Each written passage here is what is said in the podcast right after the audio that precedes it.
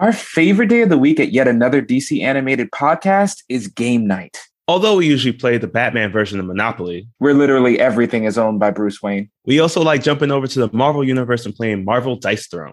Marvel Dice Throne is a fast and fun board game for all ages. Each player selects one of eight heroes to face off in a head to head battle to see who earns the right to take the throne. Gameplay involves strategically rolling a dice to activate special abilities, playing unique hero cards to manipulate results, and upgrading your hero board to power up your stats. This is currently being crowdfunded on Kickstarter and will have Kickstarter exclusives. So go there now to reserve your copy. This is yet another DC animated podcast.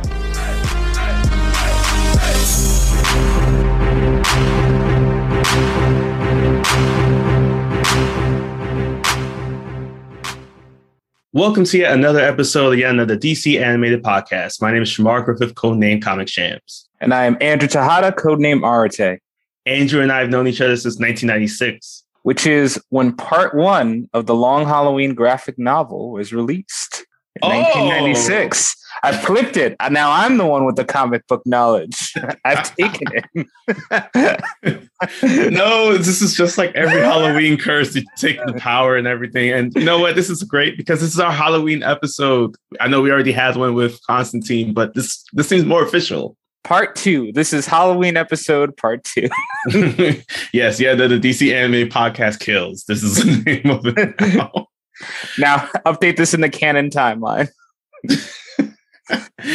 and we're talking our Halloween episode today of all frights and ghouls and bats, really, because this time around we're talking about Batman: The Long Halloween, which we just mentioned premiered in well, not premiered, but was released in 1996. The movie that we're talking about today is going to be two parts. It's a two-part film. We're doing both parts here today, y'all. Yeah, we we were like, should we split these up? But I mean, it's one big story anyway, so we figured we could cover let, let's two birds and one stone this thing. Let's get all the long Halloween out in one three hour. No, it won't be three hours. But we'll get it was it three hours of movie content, though. It was three hours, and we're going to shorten that significantly. so yes, this is a two-part film that was released in June and July of 2021. So it's relatively new. From just about at the time of our recording, it's about six months old now. Um, both were about a runtime of 85 minutes. One was a little longer than the other, I think, and that's really just because they added a little cut scene at the end for us. And they are adapting, as we mentioned, Jeph Loeb's and Tim Sale's uh, critically acclaimed story, Batman: The Long Halloween. This cast is so stacked, yo. Like I, especially because it is basically three hours. like there's everybody is coming through. Um, so, but we're gonna, I'm gonna mainly focus on the the people who are in both parts or at least survived both parts because right. again this is a halloween movie uh, we have jensen ackles who got promoted from red hood to, be, to play batman now josh duhamel who kind of redeemed himself i want to say after netflix's jupiter's legacy uh, much better here voicing harvey dent aka two-face we have Billy Burke as Jim Gordon. He is not the commissioner yet, if I'm not mistaken. No, yeah, he's, he's. They say captain, I think. Yeah, they said captain. And I don't think he got commissioner until much later. So gave the promotions for him too. We also have the voice of Alfred from the Batman animated series back in the early 2000s. Uh, Alastair Neil Duncan comes back to voice Alfred one more time for that dry wit that we love oh so much. Uh, rounding it out, we have Titus Welliver from Bosch, who's playing this time Carmine Falcone, the criminal mastermind, but more of the criminal mafia kind of dude. Uh, and then finally, we have the late Naya Rivera, who is voicing Catwoman in her final performance before her tragic death. Yes, definitely. Rest in peace, Naya Rivera. Um, and mm-hmm. you know they tribute her, but also yes, the rest in peace. Um, she's she's fantastic in this role, and it's a great performance. Yeah, I definitely agree. And we're going to dive into not only her role, but the rest of this film here as we immediately open up to what seems like a shady business deal going down between Bruce and um, Carmine Falcone. And it is hard to tell who anybody is at first because everyone is jacked. Uh, we're back. yes. We're back to our our. This is a jacked o' lantern room full of just absolutely muscle bound dudes, and I was like, "Oh, that's Bruce." I couldn't tell because I confused him with the other ten extremely well built men in the room. but yes, I assure you, this is uh, even though it's the most Jack lineup, it's a different animation style as well mm-hmm. than what we're used to, and it's it's more it's more akin to I would say like a motion comic. It almost feels like at times with the yeah. harder lines and and everything, and it, it feels it immediately feels different. And even yeah. the opening is different too. But I love this new animation style, right? Very much like a motion comic. And going to that opening scene, it was just beautiful, honestly, beautiful artwork, in my opinion. Mm. Yeah, agree. It, it definitely helps it stand apart. And I think the the beginning also helps to stand apart because it's a beginning very, very interesting. Not a lot of Bruce, not a lot of Batman, mm-hmm. not a mm-hmm. lot of crazy supervillain action. It just starts with, you know, Bruce is talking to the to um a mob boss, and then suddenly we're just thrown into it. We're just thrown into credits and glimpses of what we'll see. And it's kind of disorienting. You kind of don't know where things are, where we really are. But we mm-hmm. do know that it is Gotham because someone gets murdered, and it doesn't take too long for that to happen. yes, we have our first killing of the long Halloween. This is uh, who seems to be a person within the mafia, with either the Carmine Falcone or the Sal Maroni gang. Um, Sal Maroni, who will be introduced to later, he's going for a bath, and unfortunately, he gets shot point blank by a concealed individual who we only see is toting a gun with some tape wrapped around the handle and a very interesting silencer. There is a baby bottle nipple at the tip of the gun. So this is already kind of like a question of what is going on here. And as this masked individual shoots the crime person, uh, he leaves behind a jack o' lantern and a gun, opening up to our credit, our title scene here of Batman: The Long Halloween. I kind of, I really like this. I thought it was really cool. Yeah, as as far as title openings go, this is one of the better ones out there. Um, mm. It just instantly introduces you to the main conflict before you even really know what it is and what it's going to be, and really just makes it clear that this is not going to be your average Batman punch fest. This is going to be something different. And we get these cuts right after the opening credits of different people celebrating their Halloween. Like Alfred is still hoping people are going to come all the way to Wayne Manor. Are you kidding me? Right? Walk out there for like half a good bar? No, thank you, sir. And you also get this adorable scene of Jim Gordon with his kids, and Barbara is dressed up as a little Barbara is dressed up as a police officer. Great foreshadowing to her eventually, you know, following Batman's footsteps and becoming Batgirl. But it's just so damn adorable the scene of him with his kids and just trying to enjoy the holiday. But uh, you know, murders happen in Gotham, so you can't. yes, and our final person on our three protagonists here is Detective Harvey. Sorry, not detective. Sorry, District Attorney Harvey Dent. Let me put some respect on his name real quick. uh, yeah, he's uh, he's there with his wife. He's finally come home, and the two of them are just kind of having a moment. It seems that there's definitely some distance between the two, but we don't get a chance to really process what's happening because as soon as he looks out to the sky, he sees that there is the bat signal flooding out. So now it's time for the our three, I don't know where how to describe it, but like our Gotham Knights to Okay. I, I like it. yeah, they um they go up and meet on the the top of GCPD where they're talking about this murder that's just happened. And each time that new evidence is coming out as they're talking amongst each other, each person gets upset about something that happens. Yeah, and it's really striking to see Harvey Dent, especially, seem to have a wild reaction to everything mm that happens, you know, foreshadowing his kind of dual nature right there.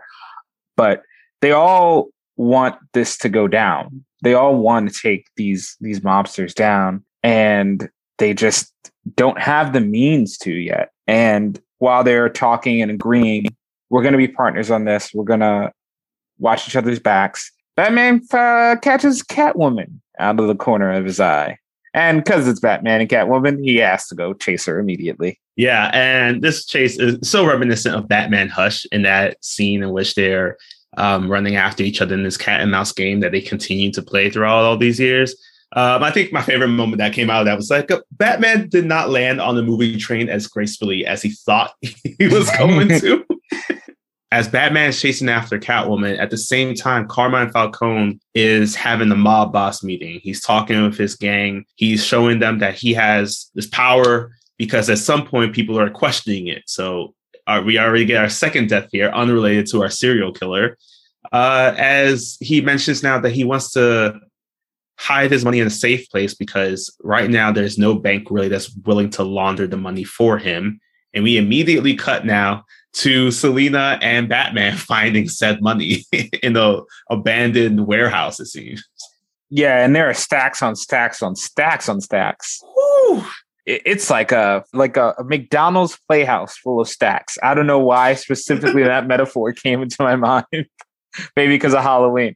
I don't know, but there's it's a house. It's a house of cash. And interestingly, Batman's like, why don't you steal it? And she's like, ah, no, I don't feel like it. And kind of just uh, dodges the question as Harvey Dent comes in and they decide like, if we call it in, they'll come by, they'll get the money back in a day. So mm-hmm. should we burn it? Heads or tails? Batman pulls out the coin and says, heads, we burn it.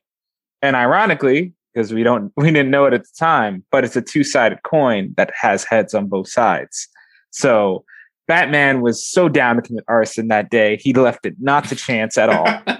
and they set the money on fire. And in a decision I really like, that was disorienting at first, but I like. After the scene, we cut to the next holiday. Um, we immediately cut to Thanksgiving after this warehouse burning scene. And it doesn't tell you right away, it kind of lets you piece together.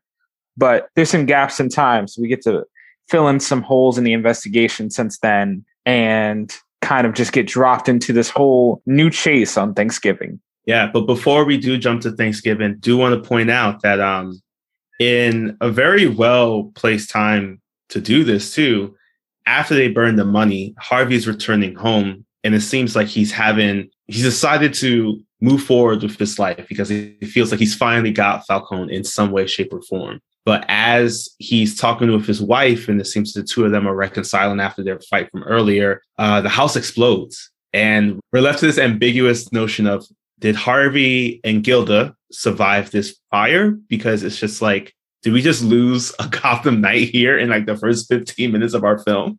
Yeah, it it really is such a shock right away. And I I, I do love how they just throw you into it and they just leave it mm-hmm. ambiguous and then yes then they cut to you know the thanksgiving chase where batman is hunting down someone and you're like oh yeah. did they kill harvey dent and, and gilda and after he realizes his his windshield should be bulletproof that during a intense shootout slash chase scene we get a crazy fight scene in the middle of chinatown where one of the gangsters has taken refuge here and there's just three dudes that he knows that are just down to fight Batman. No questions asked. Their hands are 99% off today, and they're just giving them all to Batman.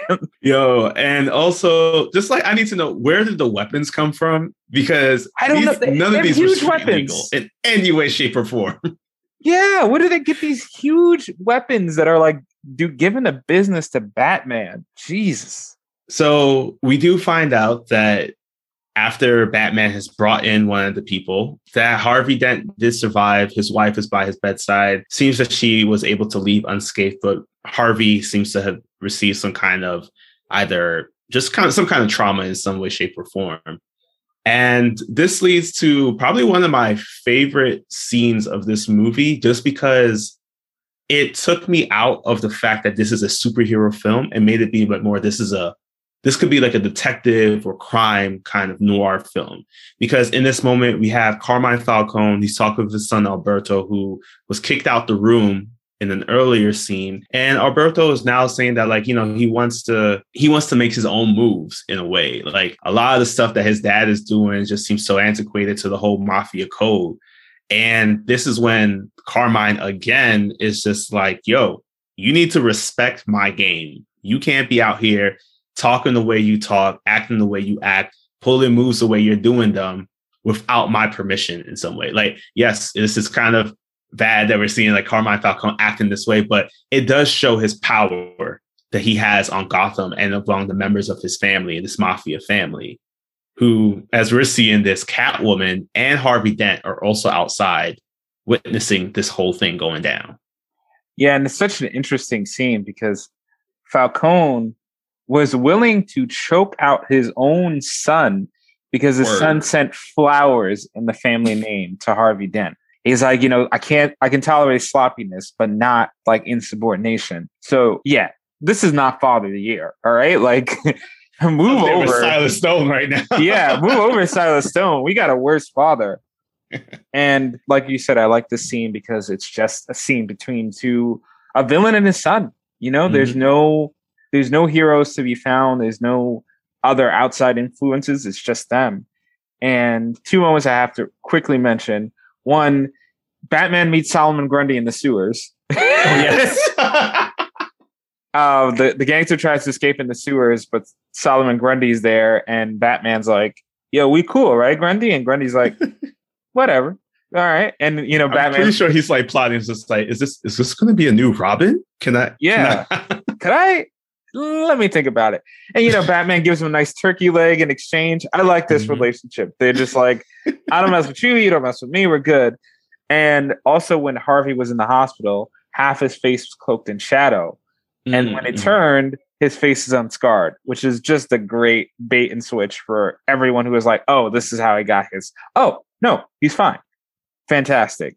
That aside, back to the present. Harvey is stalking the building, but Jim happens to swing by and he's like, Yo, you good, bro? And it, Harvey's like, Yeah, yeah, I, I got confused. I'm just gonna, I'm just gonna go.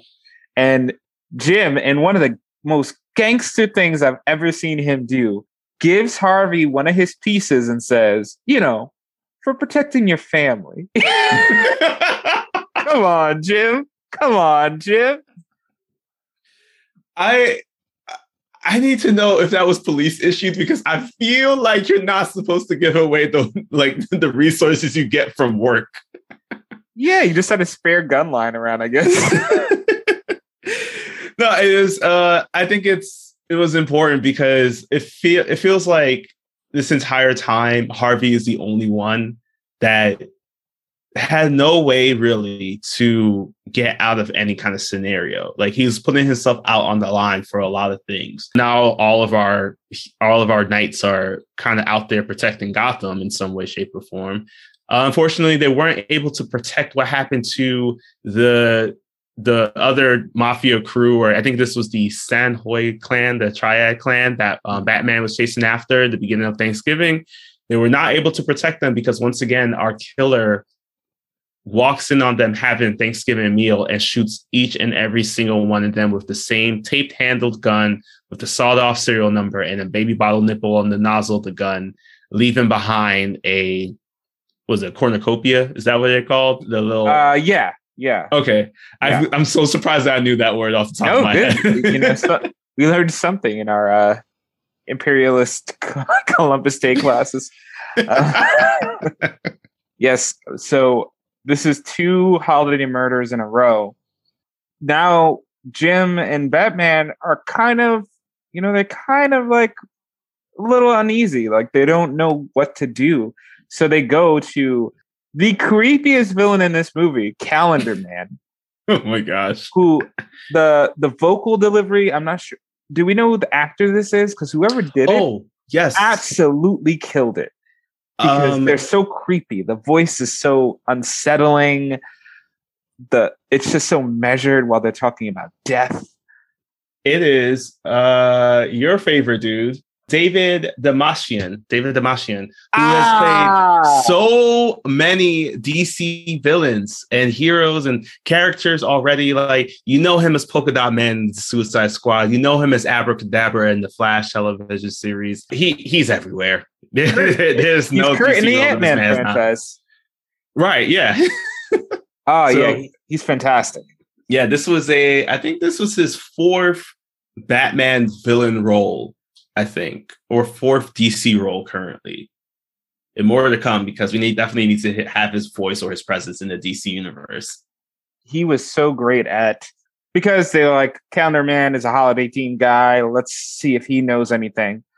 And Calendar Man is very mysterious, very obtuse. He won't give much. And he's kind of like psychologically like breaking them down a little bit too, which is very fascinating to see. And at one point, he makes a point to say, The two of you came here alone without Harvey Dent. Is that because you didn't want him to know what you're doing? Because you think he's a suspect? And then mm-hmm. automatically it's like, oh, wait a minute. They do they do think Harvey mm-hmm. could be mm-hmm. behind these killings. And it really changes the dynamic going forward because now, you know, Harvey is on the outside of these knights. And what I like is that shortly after the scene, Batman kind of questions. He's like, I didn't realize how much detective work this would take. Yeah. Am I a bad detective? Because I, I thought that myself internally at this mm-hmm. point. I'm like, I thought Batman's a little sharper than this. So it was nice to acknowledge that this is a point in his career. They never really established what part of his career is it. We assume early because Gordon's still a police captain. As, as yeah, two faces not it's just one face exactly so you assume it's relatively early so it was nice to get a, from him saying out loud like I need to sharpen my detective skills because I don't know what's going on. I'm completely lost. And while he's trying to figure these out, Falcone, I mean, I have never, never grieved a henchman really before. But Falcone had the biggest dude on planet Earth.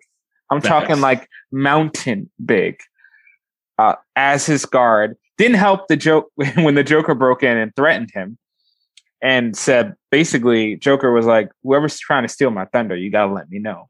And as the Joker gets away and the this big henchman earns his paycheck by trying to kill the Joker, he gets shot. The big henchman is shot by the holiday killer once more.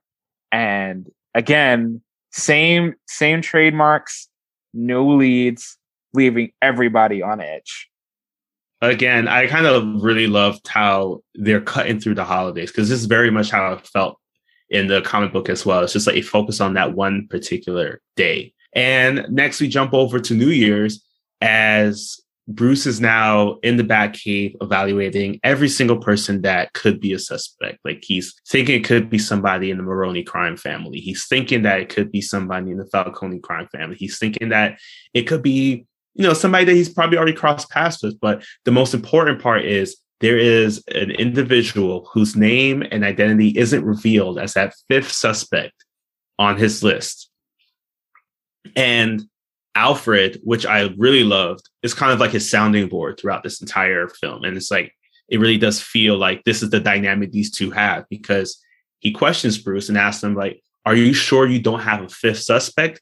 Or do you have one who's clearly in mind who fits the bill perfectly, but you're just refusing to put up there because you're afraid of what it will mean. All while telling him that Bruce, you got to also hurry up because there's a yacht party that you have to go to, and I already pressed your suit, bro. So you need to you need to go because I need to catch up on my honeymooners marathon. yeah, Alfred is uh Alfred didn't get invited either, so I'm pretty sure he's bitter. Yo, word. We gonna get the invites. Come on, let, let him at least serve at the thing. So at this New Year's, there's a lot of great interpersonal stuff that happens at this New Year's party because Falcone calls Bruce Wayne his honorary son in front of his biological son. Bro. which is, again, Father of the Year right here. We see yep. the hint that Batman and Selina tried to make things work, but it just didn't work out between them. And you also get a scene where Alberto, the jilted son, is talking to Catwoman and kind of like coming clean about his past, hinting that he was involved with a woman some time ago, but the family didn't approve. So the woman, something happened to the woman that we don't know quite yet. So a lot of important things are happening on this yacht.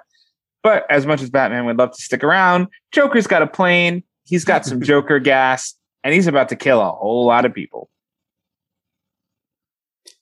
Yeah, and this is probably Batman's what seems like his first take on fighting against you know criminal at this level because he's on the plane tackling it as the rest of the city is trying to save themselves. There's a crazy moment in which one of the things I appreciate about this film is that it's not solely based on Batman to really carry everything.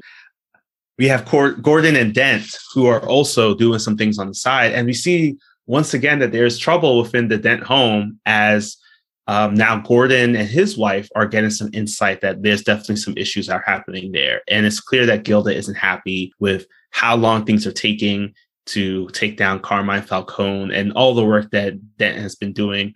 But this all gets stopped as soon as Joker is flying around with his on his plane. And as uh, he and Batman are talking, Joker and Batman are fighting, he says something that alerts Bruce to something in his detective skills to find the ones that he finally acquires in this final level. And after he takes down the Joker and leaves it over to GCPD to cut him down from the basically was like the Big Ben Tower. Yeah, wait a minute. Wait a minute. We gotta stop for a second. Batman leaves the Joker on top of a clock. All right. Yeah. now, taxpayer dollars are going to have to go into getting Joker down from that clock. Batman could have left his ass on the ground. All right. Like, he didn't need to do that. That is very true. Like, what what were they going to do? Wait until it hit six o'clock to get him a little closer to the ground? No, man. Like Batman, come on, man. We need you to do do better. Like, you could have wrapped him up on the I don't know, like a light pole or something. Right? Do better, Batman. Sorry, I just had to point that out. no, I appreciate it. We need to call out Batman for what he's not doing, and that's making things easier for the people of GCPD. so, as Batman is rushing back over to yacht, he encounters Alberto Falcone and Selina. They're talking with one another. Alberto, at one point, tries to put the moves on Selina, which she immediately rejects and shuts down.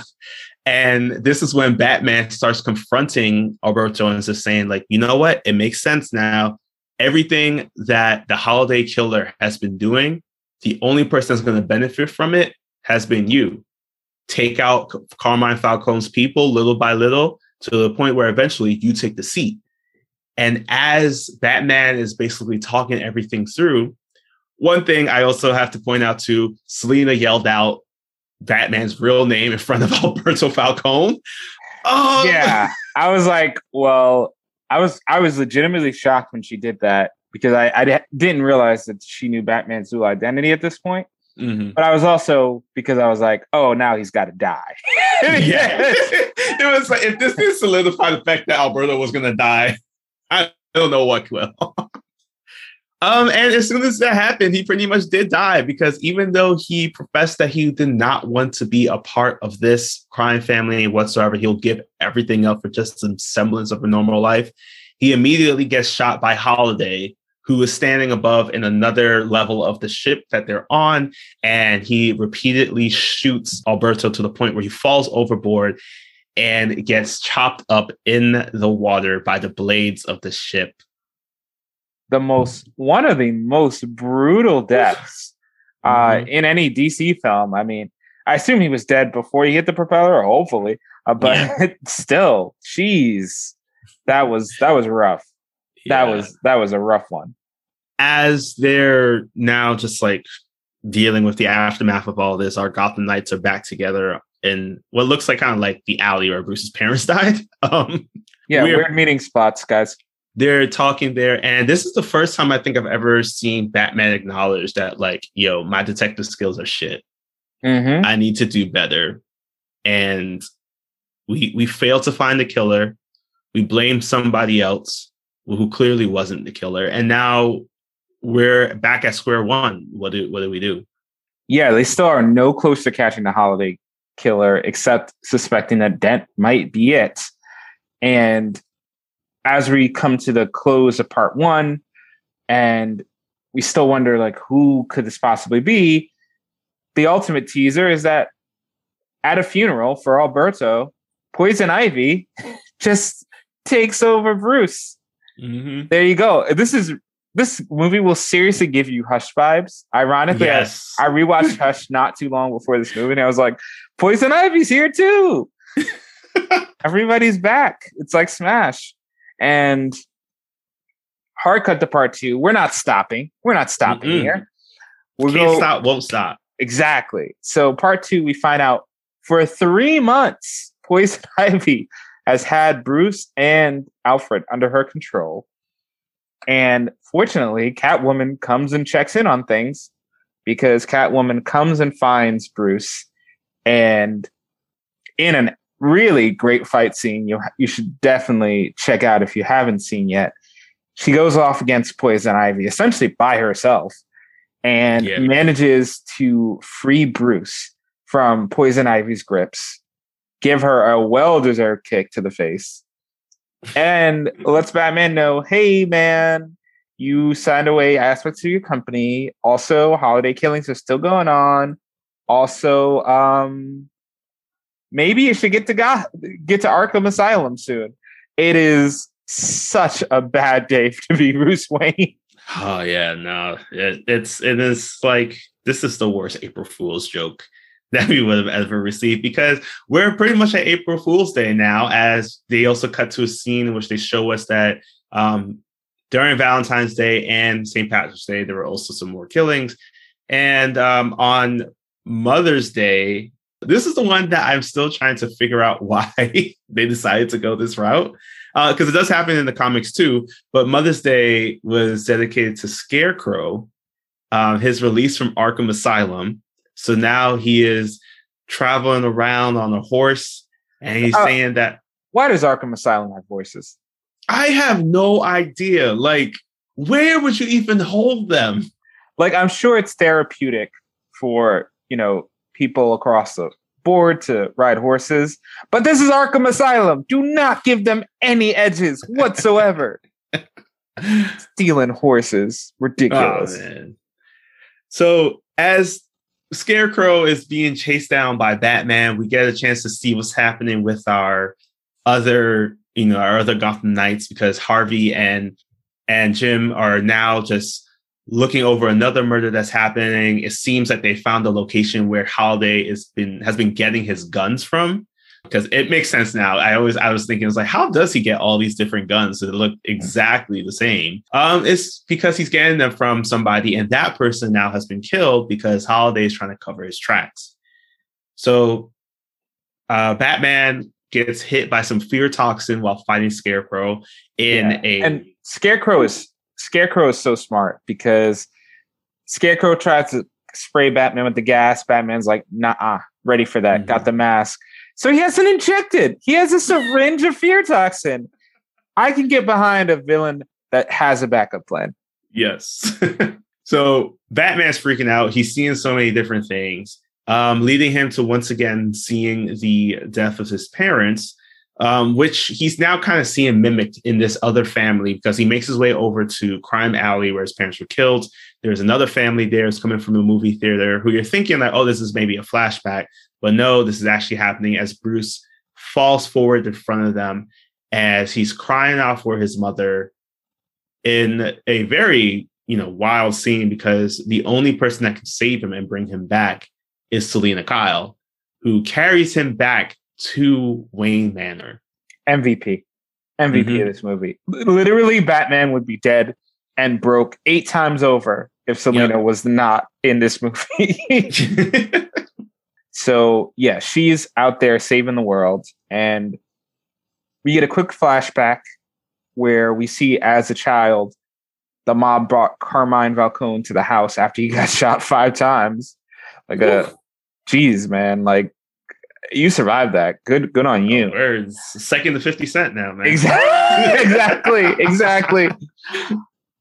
So Thomas Wayne patches Carmine up, and Bruce happens to sneak into the room, the operating room, and Carmine spots him and says, "You know, come over here." Gives him a coin, the double-sided coin uh, that he would later give to Dent, and lets him know. Basically, Carmine's like, "Yo, if you want something in life, you got to take it." That that's basically all it is. some gangster advice from a gangster. Mm-hmm, mm-hmm. So it's it's very interesting to see this scene play out now, knowing that Carmine was like, "Oh yeah, this is the son I wish I never had." So there's kind of kind of a mutual respect between the two. And right after the scene, Dent and Gordon start following up on Bruce's um, disappearance because apparently for three months they kind of didn't notice Bruce Wayne was missing much. or Batman for the yeah. And they were like, I guess he's just busy on vacation. I get it. They're kind of interrogating Bruce to see if he's Holiday because he was on the yacht and his statement was accounted for. Alfred has the alibis paid up. Like he's already mm-hmm. he's already good to go. But he, in addition to Alfred Sass, you get one of my favorite lines of this movie where Jim Gordon is calling out the fact that Thomas Wayne had some connections to Falcone and they had some mob ties and stuff. And Alfred goes, Will there ever be a time where the sins of the fathers don't have to be redeemed by the sons? Damn, Alfred. Damn. Bars. Write a poetry book. Yeah, bars. God, bars. That is such a ah fantastic line. Fantastic line. Man, so after dropping that heat, we get some more heat building up on the Falcone side because his daughter has returned, who, in my opinion, earns the most jacked individual award. That's that's facts. That's facts. Ever. This woman, whoo, this she's a big woman. Yes. um, yes. And she wants to see at the table. She's like, you know, with Alberto gone, there isn't much left of us. So I need to get this seat. And Carmine says that, you know, if you try now, it's going to look like I'm weak, especially because we keep taking so many hits. So let's cool it for now. Uh, but it re- they reveal that the main reason why she wants a seat at the table is because behind her father's back, she's been dating Sal Maroni, his number one opposition. And she's trying to get to the point where they can finally squash everything that's happening. She feels that with between her and Sal Maroni, the two of them could come together and really help take over Gotham once her father steps down. And it's something that Sal is for as he heads over to where his father lives to talk about once again time to broker some peace with the Falcones. Unfortunately, though, this is immediately cut short as Sal's father's life is also cut short. Yeah, because unfortunately it's Father's Day and the holiday killer don't take breaks. So so um Maroni tries to chase Holiday down, but can't. And it's I love there's two things I love about the scene. One, it takes place in an orchard setting similar to like The Godfather, and Maroni. mm-hmm. Maroni's father was essentially the Godfather in this. But secondly, Maroni trips going, let's say, south. All right. I, I, I don't know the directions, but let's just say he trips going south and he's chasing Holiday, who's going south. Now, in the time it takes for Maroni to get back up, Holiday double backs north, leaves the calling card by the dead body, and gets out of there. The cardio on Holiday, next level, next level cardio. We need to add another person to this list, the suspect list. It's got to be Flash. It's got to yeah. be Reverse Flash, actually. of course, it was Reverse Flash all along. Come on. oh man, and you know, we immediately jump to the next scene now. Sal is just like, you know what? I was talking to my father. His last words was telling me that we need to make peace with our enemies. And this entire time, I thought maybe he was talking about the Falcones, but not. He was talking about with the law because ain't nothing. They got no worse enemy than the law. So Sal saying that he's willing to testify against everything Carmine Falcone has ever done if it means that he and his crew get pretty much immunity after all of this. So we're now it's you know it's time for some fireworks as we jump over to July 4th where Dent is a happy happy man about everything that's about to happen yeah, Dent is happy, but you can still see his his wife Gilda is still going through it and still d- suffering. And Jim and his wife have started to pick up on that as well. And just when it looks like things could get better, ah, you know, your typical hitman comes by and starts shooting at Dent and his wife. And luckily, Catwoman, again, the freaking MVP of this movie, cuts in and essentially saves Harvey but Harvey, he can't let this one go. So he decides to chase after the assassin.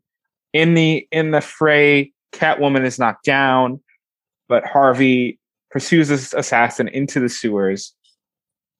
And Jesus, he tries to fight, but Harvey gets his ass handed to him. Mhm. My dude got the worst beating. Like Batman has not even beat up a criminal this bad as Harvey gets beaten, and it leads to a- an incredibly interesting twist where Harvey passes out in the sewer, but he wakes up outside of the sewer with this dark voice telling him to get up.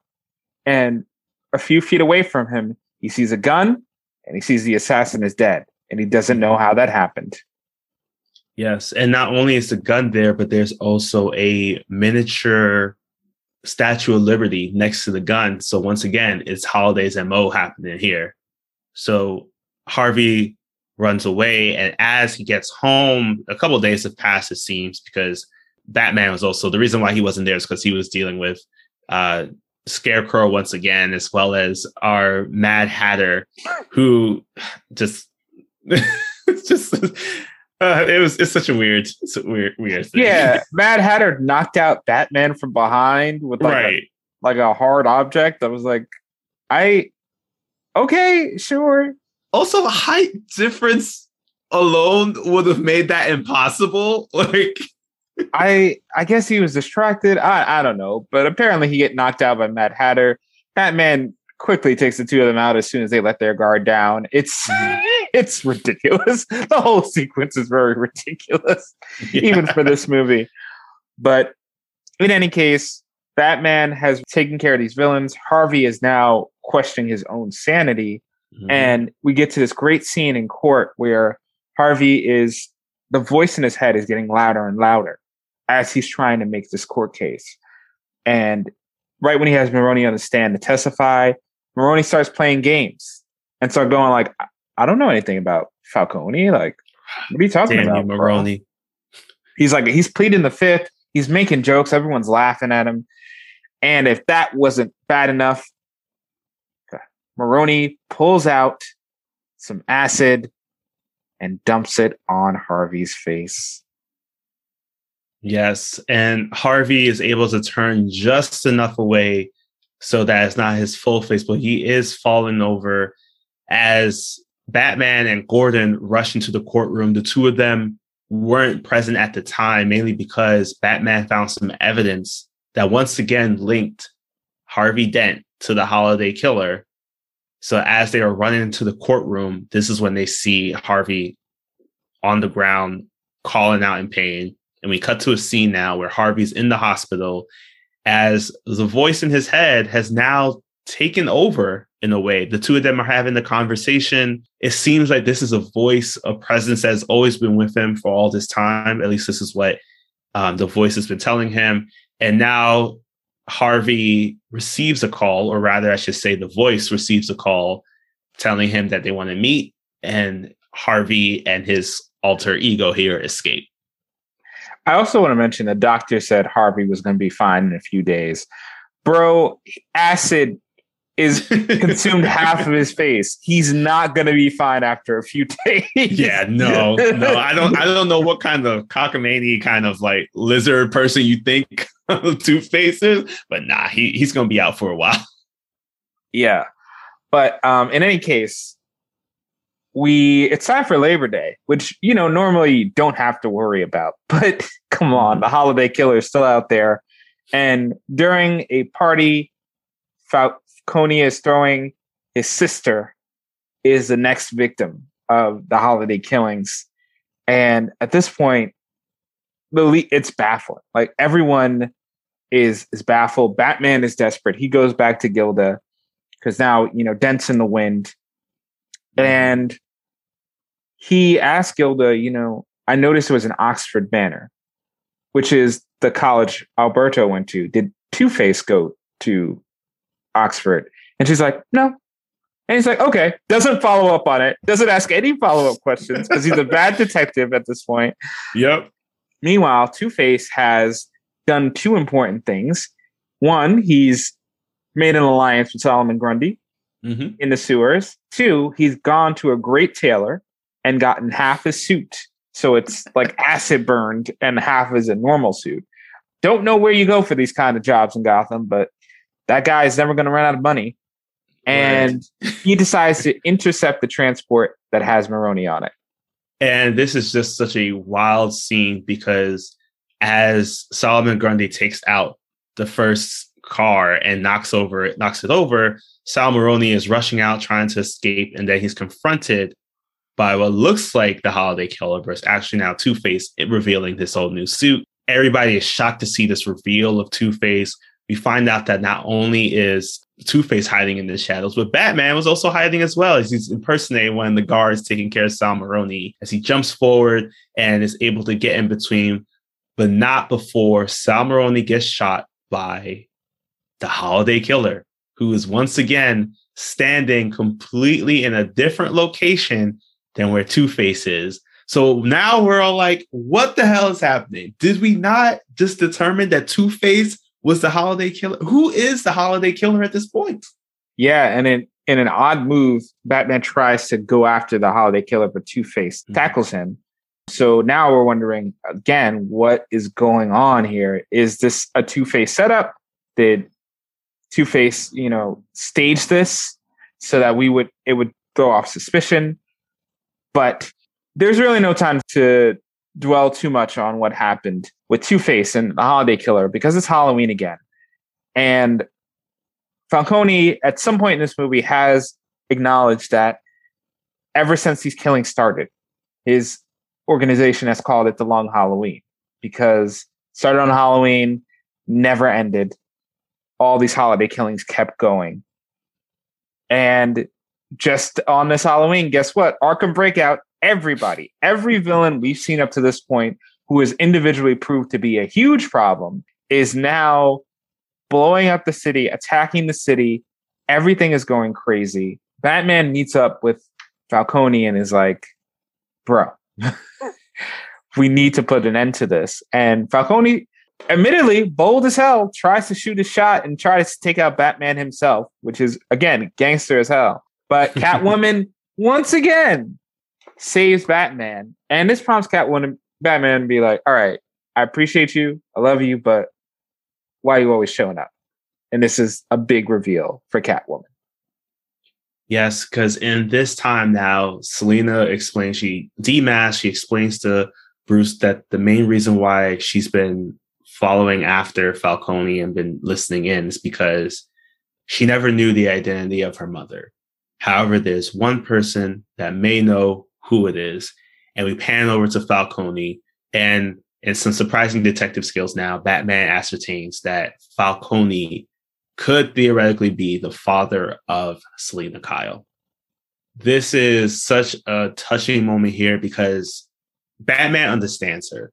He understands her mainly because he too lost a mother he lost his connection at a very young age too. So now there are two individuals just trying to gain some semblance of what family means, trying to get themselves some kind of connection to a world that maybe they've been lost in for so many years. This leads to a rekindling of their relationship that we saw ended back in part one of our film to now them kissing once again on these rooftops and, you know, normally there would be sparks in the air from a kiss that's electrifying, but instead this is Gotham. So obviously it means that there's a building blowing up and that building was Arkham, as all of our criminals are now escaping thanks to the help of Solomon Grundy and Two Face. Yeah, and they lead a gr- big assault on mm-hmm. Falcone's holdings. And oh, I got to give it to Falcone's men. They tried. They, they, they really did. did. try. They but, did way better than what was it the the Metropolis Army did in um oh, yeah. Atlantis. Where they just shoot at water. like, they're shooting at water. Like, come on, guys. And um, but they had the Joker, they had Mad Hatter, they got Poison Ivy, they got Scarecrow. There's just no shot against those people. And Sophia herself even tries to give all the villains the business herself, but unfortunately, she is taken down and seemingly killed in an explosion. And Two Face just walks into the office, has Falcone at gunpoint, and is going to do the classic coin flip to determine their fate. But Batman and Catwoman show up just in time to try to get in the middle of this. Yes, and they were able to take out a good majority of the of everybody that's on there. Like a lot of people got taken out in just like excellent ways. And unfortunately, Two Face does have Carmine in his grasp, with the gun pointed at his head. And and at that moment, he flips his coin one more time. This time, it lands on Falcone being guilty, and we don't even see him pull the trigger. We just pan over to the coin, to Selina's face, to Batman, because all of them have a stake in the outcome of this now. Selina, if he dies, will Selina know the truth about her family? Batman, this is probably the biggest thing that's happened in front of him. This is like the biggest stakes thing for the most part. And it's something that he mentions, I think, in the in the film as well. He's been mostly just been punching people and trying to instill fear into the criminal element. He's never had to do this work where he's been connected to the people that he's trying to investigate or trying to protect. So when Two Face pulls the trigger, puts two bullets into Falcone, this leads to Falcone dying on the ground as his daughter Sophia wakens up from what we thought she might have died during this event. But she opens the door, sees that Catwoman has tackled Two Face and is pistol whipping him as Batman is trying to stop the bleeding from Falcone. Sophia rushes after Selina and assuming that she was the one that pulled the trigger, and the two of them are falling over the the guardrail that Falcone was speaking on top of when he was meet, first meeting with Batman. Unfortunately, Catwoman tries to save her possible sister, mm-hmm. but Sophia falls and dies in this in this chaos. And Catwoman gets back just in time to see Falcone take his final breaths. And in a really interesting move, Batman kind of hints at his own identity to Falcone, basically parroting a phrase about you know you got to take what you can get in life mm-hmm. so that Falcone knows as he dies who Batman is and he also mistakes Catwoman for a woman we assume that was her mother and kind of saw gently establishes that Catwoman this is her father essentially mm-hmm. this is the father he, she never knew but had been following and dismantling his operations for months and at the end of all this chaotic night, Jim and Batman talk, and Harvey takes the blame. He takes the blame for obviously Falcone's murder because he did it, but he also takes the blame for all the holiday killings. And they they say the good guys won, but we won't know for a very long time if it was worth it. It's a great line. It's a very very great line because it's a true line. And Batman's just like, mm, there's one thing, one thing that's out of place. Who is Holiday? And we finally get to find out. Yes, because as he heads over to the home of Harvey Dent and Gilda, we see that Gilda is narrating or doing a monologue here as she's burning the clothes that Holiday has always been seen wearing and ends it all by throwing in the gun that Holiday has used in every single one of her killings. Gilda reveals that she was in love with Alberto Falcone. The two of them met in Oxford. They got pregnant, and then she was going to be married to him, which they did. They got married. And it was a love that she's always appreciated and always wanted. However, Alberto told her straightforward that he is the son of Carmine Falcone, meaning that one day he may be the heir to the Falcone crime mob. And when he introduced Gilda to his father, he wasn't having it. He didn't like her. And this whole situation of her being pregnant was even worse. We find out there that in some way, shape, or form, she lost the child, or at least the child was taken away from her. It's never explained how this happened. So we pan over now to Batman, who's hearing all of this. And she asks him the final question Are you going to turn me in for everything I did? And we don't know. We don't know if he decides to do so because all he does is just he walks away. So it could be that he left her alone because he's realizing that so much has been done. Or it could be that he's really tying into like, we need to do justice here. It's left ambiguous. But yeah, because he does ask her, you know, mm-hmm. Are you done? Are you done? Oh, It's yeah. holiday. Yeah. And she replies, I'm not done. I'm finished. Kind of like emphasizing it, which I which I loved, which was a really good moment for Gilda because for a woman who has been kind of painted this entire time throughout the film, it's just like, you know, she's she doesn't know what she's doing. She's very frantic to know that she was capable of all this. It's it's wild. But then we finally close out our film. Batman is at home. He's he's with Alfred, who's waiting for some trick or treaters once again because it's Halloween again. And this time around, somebody rings the bell, and it's a little kid with his parents, and the little kid is dressed as Batman. As Bruce is watching Alfred give him a candy, and Selina walks down, showing that the two of them have rekindled their relationship. And for me, it showed that, you know, after the events of all this, what they asked before was true. Did they make Gotham safe? Yes, because we got kids that are able to trick or treat at the Wayne Manor and walk that 30 minute difference from the block to where Wayne Manor actually exists. yeah, and that that brings the second part to a close. Our movie extravaganza to a close. Mm-hmm. So Well, we do we? get one final scene. Oh, yes, Sorry. yes. Yes. This is something that hadn't been confirmed yet, but it does seem like we're creating a bit of a animated movie universe here again because we are connect at the end of the scene. The doorbell rings once again. Alfred has walked up with his candy, but this time around we have Flash and Green Arrow who is standing outside, and Alfred tells Bruce that Batman is for you, so you gotta get to work. They know he has the full size candy bars, so they're here. That's why they're here. so you got this extravaganza. What what are you giving it? What are you giving Long Halloween? How many stolen horses from Arkham Asylum are you giving this out of ten? I'm giving this nine stolen horses. It's a I was, you know, it's it's hard to tell what will happen in films like these that are adapting older stories. I felt that, and especially this one, which was in an unprecedented move, broke it down into two parts. Um, I felt like if they tried to put this all into one film, it would have done horribly. Mhm. I think pacing it out, I will say I definitely like the first one more than I did like the second one. Um, but it really just felt really well paced out. I felt like characters who we were introduced to got a lot of time to shine. It reminded me very much of what I loved about the Death of Superman movie, where it's just like even the small scenes were pinnacle to a lot of these characters.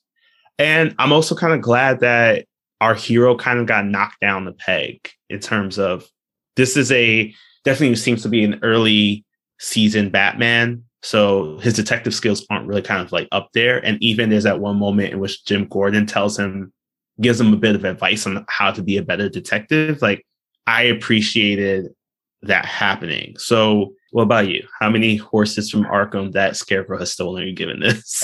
I'll, I'll give this one a a solid eight, and I'll I'll rank them together as a product of eight.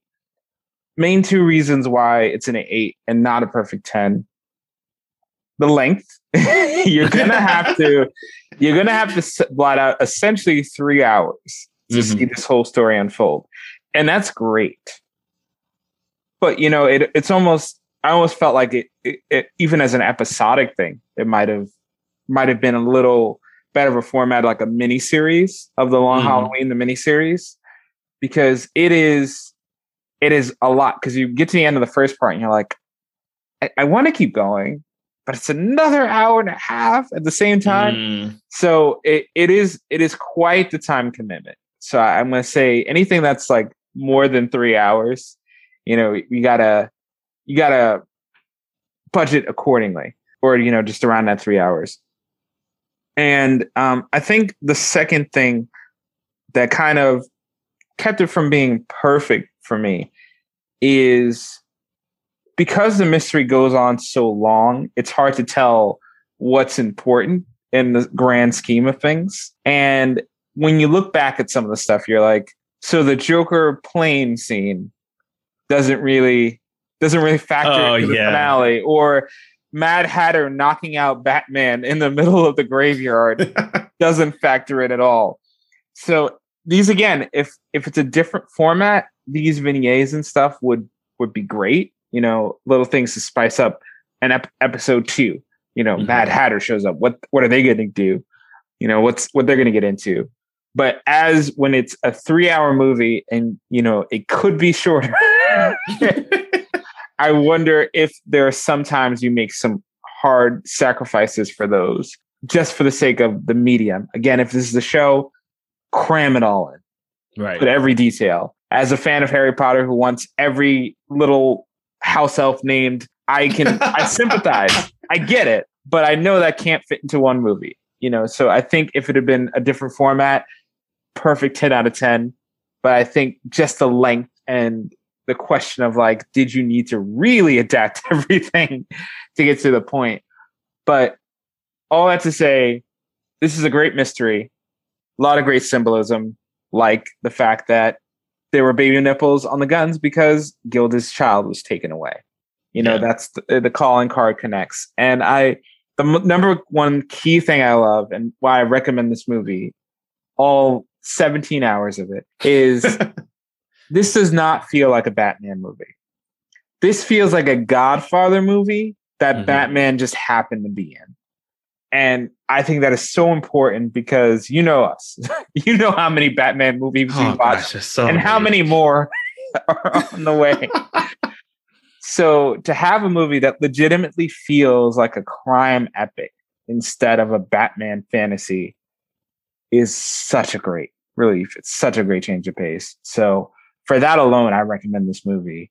But it is also just a well-paced mystery, tense, exciting, great action in the middle. It is definitely, if you're a Batman fan, see it and see get something for once that is not all about Batman punching the Joker and solving all the problems. It's so much deeper and layered than that. Yeah, I agree. 100% agree. I love this in terms of just like it opens up the door of who Batman can be. And this is a lot of mythos that they've dropped into here, which we'll talk about now in our comic book section, which today I'm going to give the name I Get Along with the Voices Inside of My Head, to quote Rihanna. oh, okay. Okay. A little Disturbia. All right. so today's comic book section is going to heavily focus in on the Falcones versus the Maronis, the origin of Two Face, so, first off, this film is once again based off of the Long Halloween by Jeph Loeb and Tim Sale. It ran for about 13 parts from 1996 to 1997. And if you're wondering, like, hold up, Jeph Loeb, didn't we just talk about him? Yes, we talked about him because we were talking about Batman Hush. And we did talk about this film a little bit actually when we were talking about Batman Hush. At this, um, Jeph Loeb really knows how to write a detective style uh, comic book story now that I'm thinking about it. Yeah. And for the most part, it's a pretty close adaptation, um, except for the the big change. Uh, most of the dialogue and the scenes and the character designs are pretty much pulled straight from the comic. The the only thing um, in terms of designs that was very different was they didn't hypersexualize the appearance of Catwoman and Batman. so first off, one of the big characters we got introduced to here was the Falcone and the Maroni crime family. They are the mafia of Gotham. They got deep ties to the um, to just like the history of Gotham, and it seems now that they're really pulling in and pushing in for that deep ties that Bruce has with the Falcones and his father. I think this is a very popular idea now. Like we've been seeing it come up in the Batman Telltale games, and most likely it's going to be a plot device in the Batman movie starring Robert Pattinson as well. So this was a good introduction to see kind of like what that is like. Carmine Falcone was introduced in Batman Year One back in 1987, and basically he's been controlling crime in Gotham ever since. So our movie comic here as told by Jeph Loeb himself, was really inspired. The, the whole mindset of Carmine Falcone. He's basically the Godfather. So Andrew, yes, that that's why there's so much strong symbolism of the Godfather in this. Good, I felt it. Yeah, Carmine is Vito Corleone. Alberto is Fredo. Sophia, because of her kind of like a temper, is basically Sonny there's also a Mario in the comics who a Mario Falcone who's supposed to be Michael Corleone. So that's why this was very much like that mafia style crime drama in this story, which I agree was a very great way to, to pivot this story because we didn't really need to see another Batman coming of age or Batman fighting off against the Joker or you know fighting against the Riddler. It was nice to see him actually take down what's considered the crime in Gotham, the long-standing crime in Gotham. And then the Maronis were also big players in this. Been around for a little bit longer. They were introduced back in 1942 in Detective Comics number 66. And this was mainly because they needed to tie in the creation of Two Face, the person who was introduced and gets a brand new origin story pretty much here in this film. Two Face was inspired by Dr. Jekyll and Mr. Hyde. It was created by Bob Finger and Bill Kane. They saw the movie back in 1931 and they were like, yo, it'll be so awesome if we had the opportunity to create a character who's kind of like this to face off against our Cape Crusader here. And Two Face wasn't supposed to be as big as a character as we thought. He actually got introduced in this three part story in which not only was he introduced as Harvey Dent, or rather, sorry, he was introduced as Harvey Apollo Kent back in that original comic. And the only reason for the name change is because they didn't want to confuse him with Superman. Yeah, uh, that would have confused you with Superman. Okay. so in that first comic, he gets introduced and also gets the acid spilled on his face by the Maronis, this time by the boss, Sal, the boss Maroni. By the second comic is when he has a bit more of his psychotic break and turning himself into Two Face himself. And then finally, it kind of wraps up once again with him being able to get married to his wife Gilda because he gets reconstructive surgery that helps to also heal his psychotic break that he does have. And for a while, Two Face kind of disappeared. They had some people pretend to be him, but it wasn't until pretty much a 16 year comic book break that he was reintroduced after an accident gave him his scars once again. That's just bad luck, buddy. Yeah. it was like you had 16 years of joy and then out. uh, so this version of the Long Halloween introduces a Two Face as a bit of an amalgamation between uh, his different origins over the years. So the Golden Age or this like 1940s version of him, where Harvey gets introduced and gets the acid spilled on his face, it's basically been done so often. We actually see it happening in the um, Batman Forever movie with Val Kilmer. Yes, uh, and Tommy yes. Lee Jones. Yes. so in that one, uh, the way that he only got half of his face hit was because Batman in that time was able to jump in the middle of them and protect him from getting hit by the acid, which is pulled straight from the comic. However, more modern versions of his origin story have been stepping away from Batman being present and having it be that Two Face has always been a part of him. It wasn't just like he just went crazy after the accident.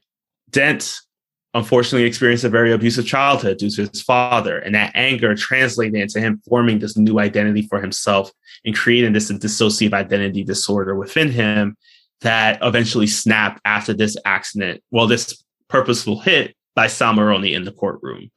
And that is why Two Faces have has been created. It's why um, the creators and the writers of Two Face now have been really trying to put forward that Dent had this abusive childhood to show that there is a reason behind why Dent snapped in a way after basically being pretty much a chill guy throughout most of comic book histories and during his time with um with Batman and why it made it seem more understandable why he was siding with Batman, fighting alongside Batman as Harvey Dent finally, major differences that we saw. Andrew, this is the rotate alteration that's probably gonna, I don't know, I'm worried to share this with you because this may either you may either enjoy this or you may be like, what the fuck?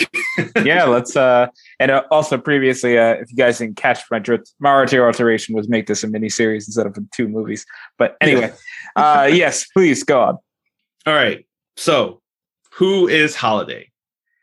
The story plays out pretty much, as I mentioned, pretty much the same. We get introduced to a killer who only kills on holidays. Batman, Gordon, and Dent are following up along the case. They have Selina Kyle who's jumping in randomly.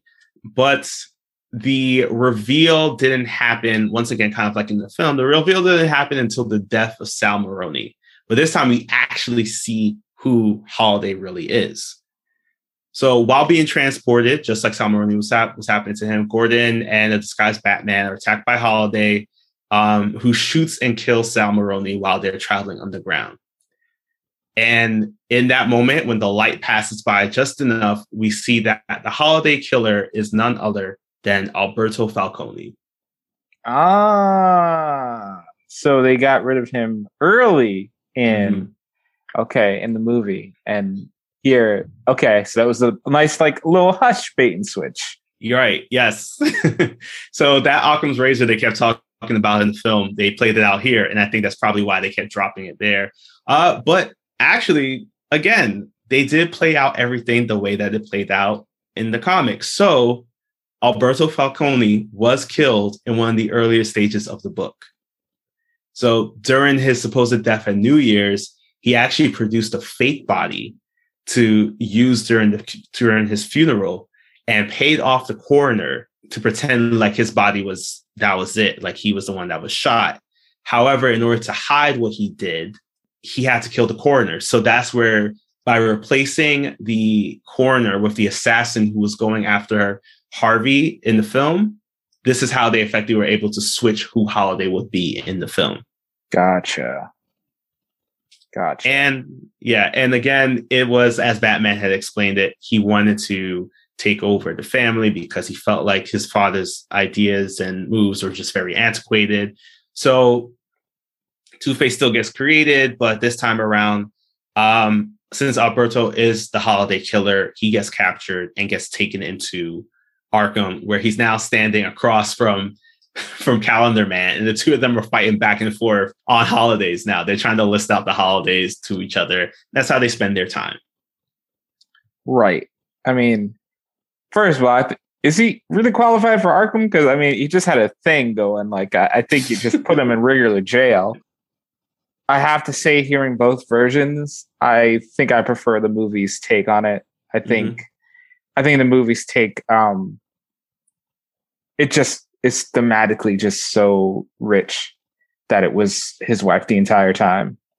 Well, actually, that's the other thing too. Ah, there were two holiday killers. Oh, so all right, all right. So justice played out in the film where it was saying that Harvey kind of was doing it and he wasn't really understood, didn't know he was doing it. And then Gilda kind of took on after the fact. Once again, Gilda does take on her holiday killer persona in the comics, but this time she's not doing it to get back at the Falcones for everything that she that they've done to her. Like this whole story of her being married to Alberto and her having her child taken from her. This all never happened really in the comic. This time around, it's because Gilda wants to hurry up the process for Harvey to stop chasing after Falcone so the two of them could finally live their lives together in blissful happiness. Yep, I still like the movie more. yeah, it was a, it, it was a. I do like this additional depth that they added to her character here, and to have it be like, you know, it stems from this one singular line that she keeps saying out there. It's just like how she doesn't want kids, or sometimes she does want kids. Like she wants the semblance of a family. Uh, this time around in the comic, I, I saw that they they saw a need to build on that a bit more. And I'm glad that they did because it added in some twists and turns into the film that I didn't really see in the comic. Like the whole story arc with like why Catwoman is trying to find out about Falcone wasn't introduced until a much later story arc that Jeph Loeb had put together called um, Catwoman um, When in Rome.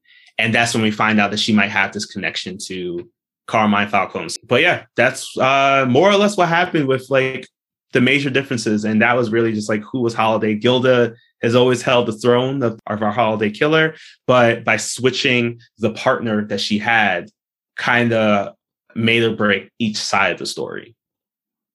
Okay. Okay. I can I can vibe with that. And you know, obviously I'm sure it worked for the original narrative the way it's presented, but I, I do like the idea of Gilda having this tragic connection and that being the downfall of this mob. Just like this one thing they just chose to do because she wasn't good enough, she kills them all. All right. So that was our film. That was our comic. Um, you know, I I'm, I'm I'm appreciating the fact that we've had the chance to do all these kind of bonus episodes and dive into films and movies and other kind of content that's been going on. But I think it's time that we got back to our format of a singular universe or a singular show that we're hitting. What do you think, Andrew? Yeah, I think it's time to to to rein it in. You know, because I, you know, so you have a little bit more comfort, a little more, more structure in your lives, and our lives too. So yes, uh, next week season two begins, and you'll watch out for social media this week for us to formally announce season two. But yeah, season two begins in earnest. No more bonus. No, no more. No more playing around. It's going to be for real. yep, it's going to be shocking when you find out what we're talking about this for season two. They'll never guess. They'll never guess. All right. Well, until then, take care of yourselves and enjoy your Halloween. May you eat all the candy that Alfred has. And if a holiday killer starts killing people near you, uh, just make sure you don't know any mafia guys. Stay away from the mafia. You'll be fine.